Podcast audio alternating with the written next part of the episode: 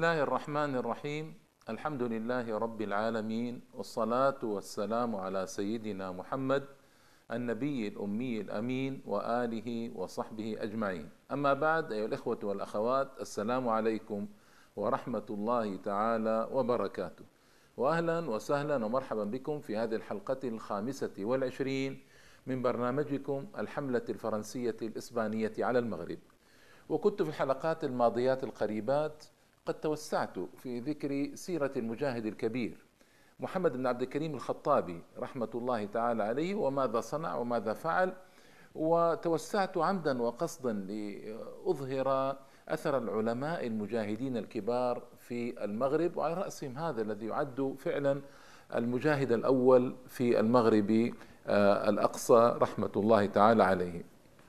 لما استسلم لإسبانيا وفرنسا وإنجلترا وأمريكا أنا قلت أن أربع دول حاربته ووقفت في وجهه وباشرت القتال ضده إسبانيا وفرنسا وأمريكا كانت معاونة بالطائرات وإنجلترا كانت معاونة بالبواخر أو السفن الحربية التي آه، طوقت الساحل المغربي ومنعت المؤن أن تأتي إليه من مدن المغرب الأخرى.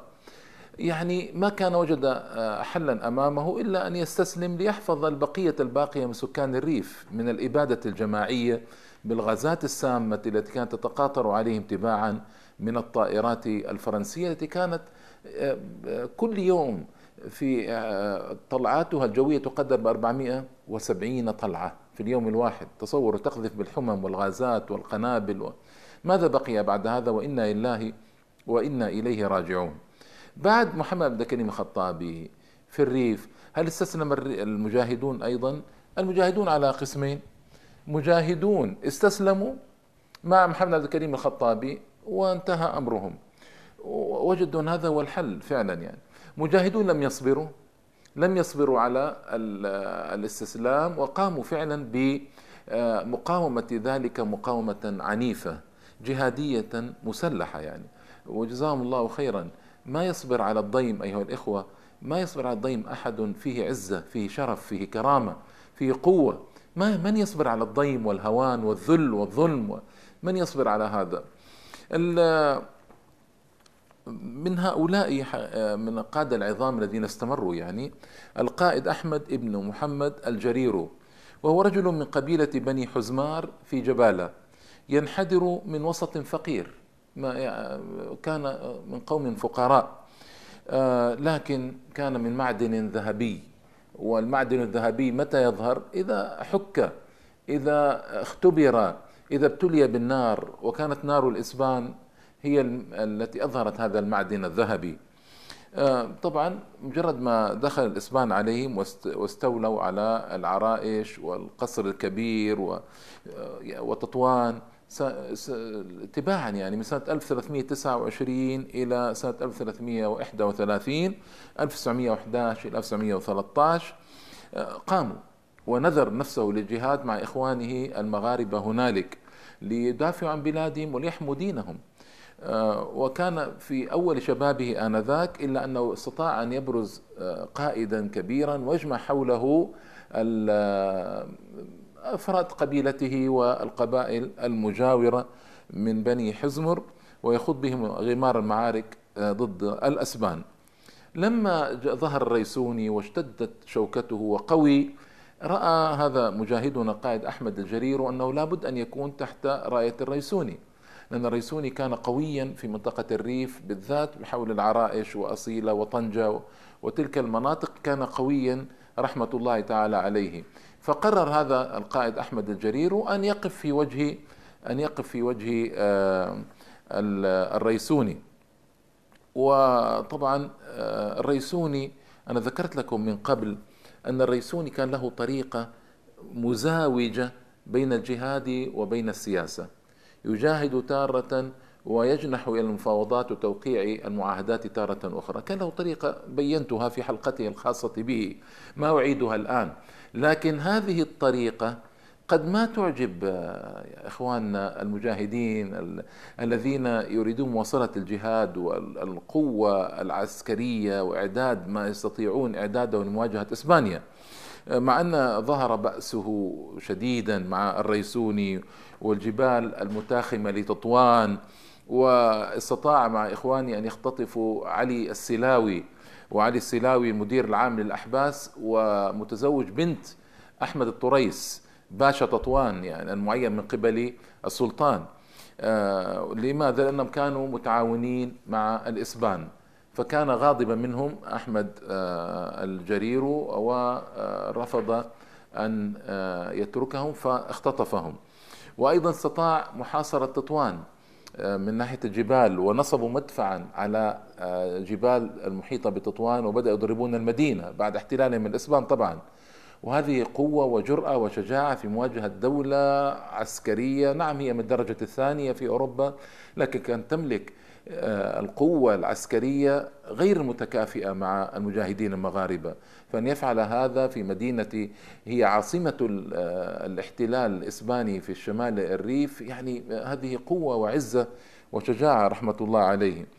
آه، كما قلت لكم اختلف مع الريسوني بعد أحداث سيدي موسى في عام 1340 تقريبا أو 41 أكتوبر سنة 1923 ابتعد عنه وواصل مقاومة الاحتلال بنفسه.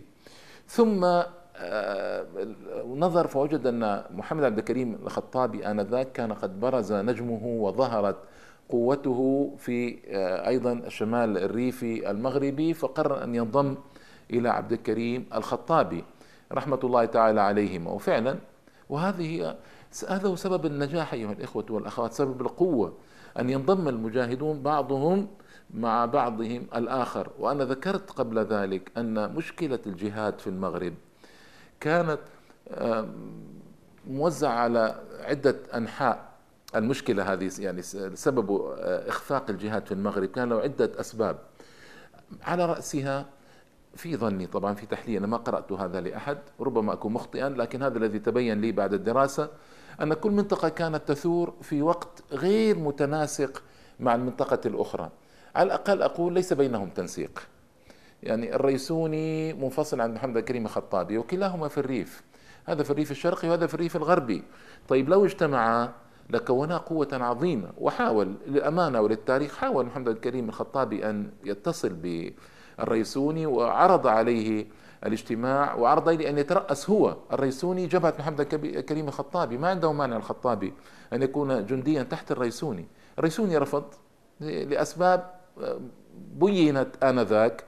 سوغ الرفض آنذاك بأن الريسوني لم يكن مطلعا الاطلاع الكافي على جهاد عبد الكريم الخطابي ولا على آه، نواياه هل هو مخلص في جهاده أو لا.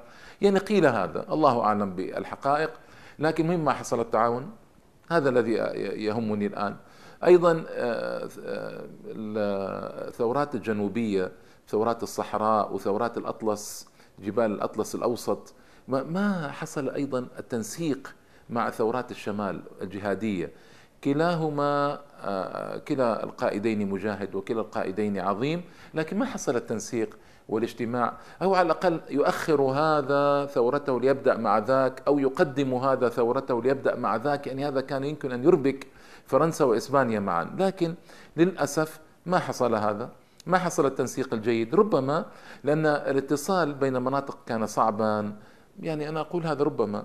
ربما المراقبة الإسبانية الفرنسية كانت صعبة. ربما الضغط على الأهالي كان صعبا.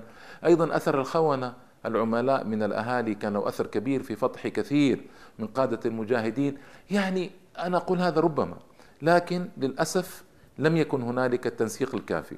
القائد أحمد الجرير هنا وجد أن مصلحته أولا مع الريسوني فاشترك مع الريسوني في القتال. لما وجد الريسوني متذبذبا بين القتال والمعاهدات.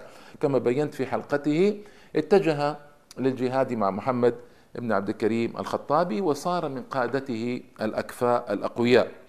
وأثخن في الإسبان إثخانا شديدا واندحروا في إحدى المعارك أمامه ولقوا حتفهم أمام أبطاله وظل صامدا مستبصرا مع الخطابي حتى أعلن الخطابي استسلامه. كما قلت لكم الحلقات الماضية وبينت الأسباب أصر هو أصر على البقاء في ميدان الجهاد أصر ألا يفارق ميدان الجهاد وتحت قيادته بعض القبائل فكيف يفارق الميدان؟ ما رضي.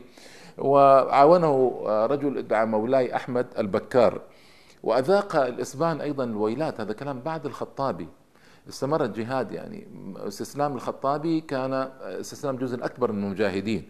لكن هنا يعني استمر الجهاد فدفع ذلك الحكومة الإسبانية إلى إرسال معاونات كبيرة لجندها إلى تطوان لمواجهته في منطقة تطوان. وهناك معارك أشهرها كدية الصبيت في 3 نوفمبر 1926 يعني 1344 الهجرة بعد استسلام الخطابي ببضعة أسابيع. كان يقود القوات الإسبانية فيها سان خورخو. سان خورخو صار مندوبا بعد ذلك ساميا في آه، المغرب. وبينما القتال على أشده توقف فجأة من قبل المغاربة. ما درى أحد السبب؟ فحصوا فوجدوا أن هذا القائد ترجل شهيدا رحمة الله تعالى عليه فلما استشهد القائد لم يجد الجنود بعد ذلك من يلتفون حوله ليواصلوا جهادهم فانتهى أمر المعركة والعجيب أنه لقي الله وعمره ثمانية وعشرون عاما فقط لا غير لا إله إلا الله. منذ أن بدأ إلى أن انتقل شهيدا إلى رحمة الله ثمانية وعشرون عاما. وكان موته حدثا جليلا في إسبانيا فرحوا به لأنهم ظنوه أنه سيكون خليفة الخطابي. ظنوا أنهم تخلصوا من الخطابي وتخلصوا من ذكرى معركة أنوال التي قتل فيها أكثر من عشرة آلاف إسباني بأكثر أكثر 15 ألف إسباني تقريبا. وهذا ما حصل لإسبانيا من قبل على وجه الذل والهوان. فظنوا أن هذا سيأتي ليحتل مكان الخطابي ويواصل الجهاد في الريف. لكنه قتل شهيدا في آه، شرخ شبابه رحمة الله تعالى عليه. وطبعا حاولوا معه قبل ذلك حتى يستسلم. عرضوا عليه العروض. رجل مجاهد مخلص نحسبه كذلك. والله حسيبه فاللهم ارفعه في عليين فوق فوق كثير من خلقك يوم القيامة. آه، القائد آخر اسمه أحمد بودرة. آه، من قبيلة آية ورياغل يعني قبيلة الخطابي. عين وزيرا للحرب في حكومة محمد عبد الكريم الخطابي. قلت لكم أن الخطابي أنشأ حكومة وعين وزراء من وزير الحربية. كان هذا هو أحمد بودرة قائد. وسبحان الله يعني ظاهرة عجيبة. هو والخطابي وجماعة ما دخلوا كلية عسكرية ما كان عندهم احتكاك عسكري من قبل. مع ذلك سبحان الله ظهرت كفايته في الجهاد. وهذا يدلنا على أن المعونة على قدر المؤونة. المعونة أي المعونة الإلهية على قدر مؤونة العبد. فإذا كانت مؤونة العبد قليلة وهو مخلص الله يعينه جل جلاله ويكمل له يسد له باقي الثغرات. والله تعالى قد قال وأعدوا لهم ما استطعتم من قوة. ولا شك أن الإعداد العسكري وتعلم العسكرية وتعلم الرمي وتعلم هذه الأمور مهم. لكن الرجل ما وجد فرصة ليتعلم العسكرية في كلية أو أكاديمية أو في مكان عسكري والعدو دهم بلاده ماذا يصنع؟ هل يتوقف؟ لا فعل ما عنده فعل ما يستطيع لكن مع ذلك سبحان الله برزت كفايته في الجهاد وكأنه قائد عسكري مخضرم محتك بأساليب العسكر يعني عجيبة هذه ظاهرة في هذا أحمد بودرة وفي قائده محمد بن عبد الكريم الخطابي. وتميز بانضباطه وصرامته وحسن تدبيره للمستودعات العسكرية والعتاد الحربي. كما كان الذراع اليمنى لقائد الأركان العامة آه، عند الخطابي. فكان عسكريا بمعنى الكلمة رحمه الله تعالى. آه، لما دخل الريفيون في مفاوضات من أجل الاستسلام وكذا كان من أبرز المعارضين لهذا. ما رفض طبعا ويعني ما يمكن لأن كيف نحن ندخل في مفاوضات مع إسبانيا وكيف آه، نقبل بشروط إسبانيا ونحن فائزون في ميدان المعركة. يعني هذا كلام ما يمكن يقبل به. كما قلت لكم إن الخسائر كانت ضخمة جدا جدا في الأرواح والغازات السامة والقنابل كانت تقذف من 110 سفن 110 سفن تقذف القنابل آه، في من البحر الأبيض المتوسط على السواحل المغربية والأوضاع كانت صعبة كما بينت من قبل. آه، هنا آه، في مفاوضات عام 1925 بين الخطابي وبين إسبانيا عرضوا عليه منطقة حكم ذاتي منطقة حكم ذاتي. رفض الخطابي لأن الوقائع على الأرض لا تقبل هذا وهو منتصر فكيف يعني؟ ولأنه أرادوا منه حكم ذاتي تحت الحماية الإسبانية. طبعا هذه خدعة معروفة من قبل الاحتلال الأجنبي الصليبي. يعرض هذا في البداية فإذا تمكن وركن أولئك يقوم مباشرة بتتبعهم واعتقالهم وإلغاء ما تعهد به. وكم تعهدوا وكم كتبوا من معاهدات ذهبت كلها أدراج الرياح وكذبوا فيها. فتردد يعني في البداية محمد الكريم الخطابي تردد في القبول وعدمه رد عليه بودرة قائلا لله دره بودرة هذا كيف عليك كيف تقبل شروط هذه الهدنة؟ في مرحلة نكاد نقترب من القضاء على الإسبان نهائيا من الريف وبطردهم من الشاون وانسحاب قوافل جيوشهم إلى تطوان مهزومة ذليلة وما علينا إلا قبرهم يعني رفض تماما. بعد قرابة سنة استسلم الأمير الخطابي كما قلت لكم في آه، عام 1344 أكتوبر 26 1926 واصل آه، جهاده قائد بودرة آه، إلى مدة أزيد من سنة بعد استسلام الخطابي واعتقل بعد ذلك مع مجموعة من المجاهدين وبقي في سجن الجزر الجعفرية التي تدعوها إسبانيا بشابر الناس لمدة بضع سنين. وكانت يعني أحوال المعتقل جدا سيئة لكن لما بسط الإسبان سيطرته مطلقة على الريف آه، أطلقوا سراحه رحمة الله تعالى عليه ويكفيه أنه قام بواجبه وقام بما يستطيع ولا يكلف الله نفسا إلا وسعها. القائد الآخر الثالث أخ مليش السليطن رجل ينتمي إلى قبائل آه، قبيلة صنهاجة هذه قبيلة كانت مجاهدة وقوية واجتمعوا تحت زعامته وقاد في عدة معارك أمام الإسبان. ما شاء الله رحمة الله عليه. أشهرها معركة تالوسيت في آه، عام 1329 هجرة سبتمبر 1911 تلك المعركة التي آه، اندحر أمامها الإسبان وأيضا شارك في معارك أخرى وتم تطويق القوات الإسبانية. بفضل الله وألحقوا بالإسبان هزائم نكراء. وقاتل على جبهة فرنسا أيضا وغنم 300 قذيفة وبندقيتين أهداها لمحمد عبد الكريم الخطابي. كان ذلك عام 1336 1918 في وقت كانت الأسلحة عند الخطابي في غاية من الندرة. ولما آه، قويت شوكة الخطابي وطالب الريفيين بالاجتماع والجهاد ضد الإسبان كان لقبائل صنهاجة آه، بقيادة أخ ميليش هذا المجاهد العظيم حضور فاعل وكان جهد مشكور في عدة معارك وبالذات معركة أنوال. آه، بفضل الله تعالى كان تحت لوائه من الصنهاجيين عدد يبلغ ألف مقاتل معهم البنادق. وكان ذلك آنذاك عدد كبير خاصة من حيث التسليح. السلاح كان نادرا وإسبانيا كانت تفرض طوقا صارما على وصول السلاح إلى المجاهدين. أيضا اشترك في معارك آه، ضد فرنسا وغنموا عددا كبيرا من الأسلحة من فرنسا. بعد استسلام الخطابي أيضا رفض هو التخلي عن مقاومة. يعني هذا أنا شيء رائع جدا أيها الإخوة والأخوات. هذه النفوس الإيجابية الرائعة هذه الهمم العلية يستسلم قائدهم وهم لا يرضون بالاستسلام لا يقبلون يواصلون. ما شاء الله. يعني هذه النفوس الرائعة الجميلة القوية العزيزة. ما تقبل بالذل والهوان والضيم تواصل تواصل الجهاد. لكن طبعا بعد أكثر من سنة من استسلام الخطابي آه، سلم نفسه للفرنسيين أن وجد أن النقائص لمواصلة الجهاد أكثر من مزايا والقتل وتحمل القنابل والغازات وقتل الرجال والنساء والأطفال والشيوخ من قوم يدعون حقوق الإنسان والمحافظة على حقوق الإنسان والديمقراطيات والحريات. وكل هذا الكلام الفارغ الذي لا قيمة له عند القوم إلا بمقدار ما يلوكونه بألسنتهم ثم يتخلون عنه بفعالهم سريعا. وما يمكن يعني.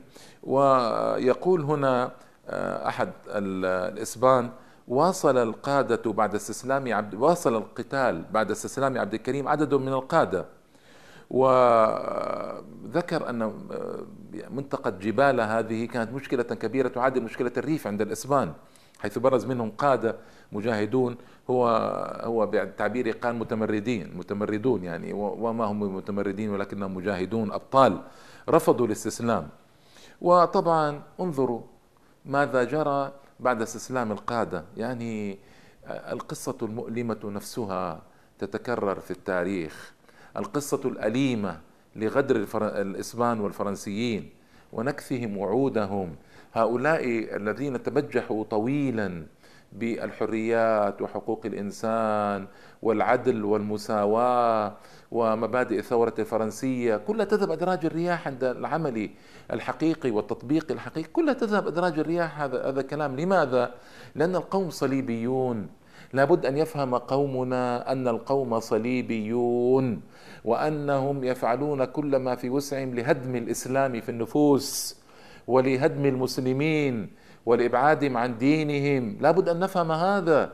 إذا ما فهمنا هذا متى نفهمه؟ الرجاء يعني أن نبصر هذا ونعيه. يقول تقول ماريا روزا دي مادارياغا بدأت بعد انقضاء المقاومة لجنود الأبطال القادة الأبطال ذكرته لكم ذكرتهم لكم ومن قبل محمد الكريم الخطابي. مرحلة أطلق عليها مدة إقرار السلم. أشرفت عليها القوات الصدامية. أنا أريد أن أقرأ لكم لأن هذا مهم مهم تفهموا نفسيات الصليبيين كيف يفعلون معنا. القوات الصدامية التي كانت ممارساتها الحربية ترتكز على العنف والضرب والقتل والتنكيل والتعذيب حتى في المرحلة الجديدة آه، آه، التي أقر فيها السلم يعني واستسلم المجاهدون تماما استسلموا تماما وانتهى الجهاد في الريف. حتى في تلك المرحلة آه، اتسمت اسمعوا هذا الكلام شهد شاهد من أهلها يعني امرأة أسبانية تتحدث. اتسمت وسائل إخضاع القبائل لتسليم سلاحهم بوحشية بشعة. ها اسمعوا يا أيها المتأثرون بالغرب وعدل الغرب يعني. من كان يرفض الأمر يجبر على حفر قبره الذي سيرمى فيه. وآخرون يتم تعليقهم من أرجلهم آه، إلى أسفل بحيث يجلدون إلى أن يعترفوا. يعترفون بماذا؟ بمكان السلاح. السلاح شرف المجاهد فما يستطيع أن يسلمه. لكن هؤلاء لا شرف لهم. فما يفهمون قضية شرف المجاهد وقضية السلاح وأهمية السلاح. بعضهم كان يخفي السلاح في مخابئ لا تخطر للإسبانيين على بال أو في قبو تحت الأرض آه، لا يعرفه إلا من دس سلاحه فيه. يعني مع ذلك كانوا يضربون ضربا حتى يعترفوا بمكان وجود السلاح. وماذا فعلت إسبانيا بعد ذلك؟ كرمت هؤلاء. كرمتهم. يعني كرمت هؤلاء الوحوش الآدمية. الذين كانوا يضربون ويجلدون ويقتلون ويرمون الناس في قبور وفقط لأنه لا يريد أن يتخلى عن سلاحه. هذه جريمة. لا قضاء لا عدل لا حريات لا مساواة لا شيء. فقط من أجل القمع العسكري ومن أجل القهر. القهر فقط لا غير يعني. فالمهم وشح الملك ملك إسبانيا في عام 1345 فاتح سبتمبر 1927 سان خورخو وسام مركيز الريف وقلده الصليب الأعظم. المعركة صليبية. المعركة صليبية وإن ادعى القوم غير ذلك. ف تقليده الصليب الأعظم لقائد الجنود الإسبان دليل على صليبية المعركة وعلى وحشيتها وعلى الطريقة أنهيت بها. بعد المقاومة الجهادية الرائعة التي ذكرت لكم آه، أجزاء منها آه، اتجه إلى حكم عسكري صرف للريف. حكم صرف للريف سآتي عليه على تفصيلاته إن شاء الله في الحلقات القادمات. إلى اللقاء والسلام عليكم ورحمة الله تعالى وبركاته.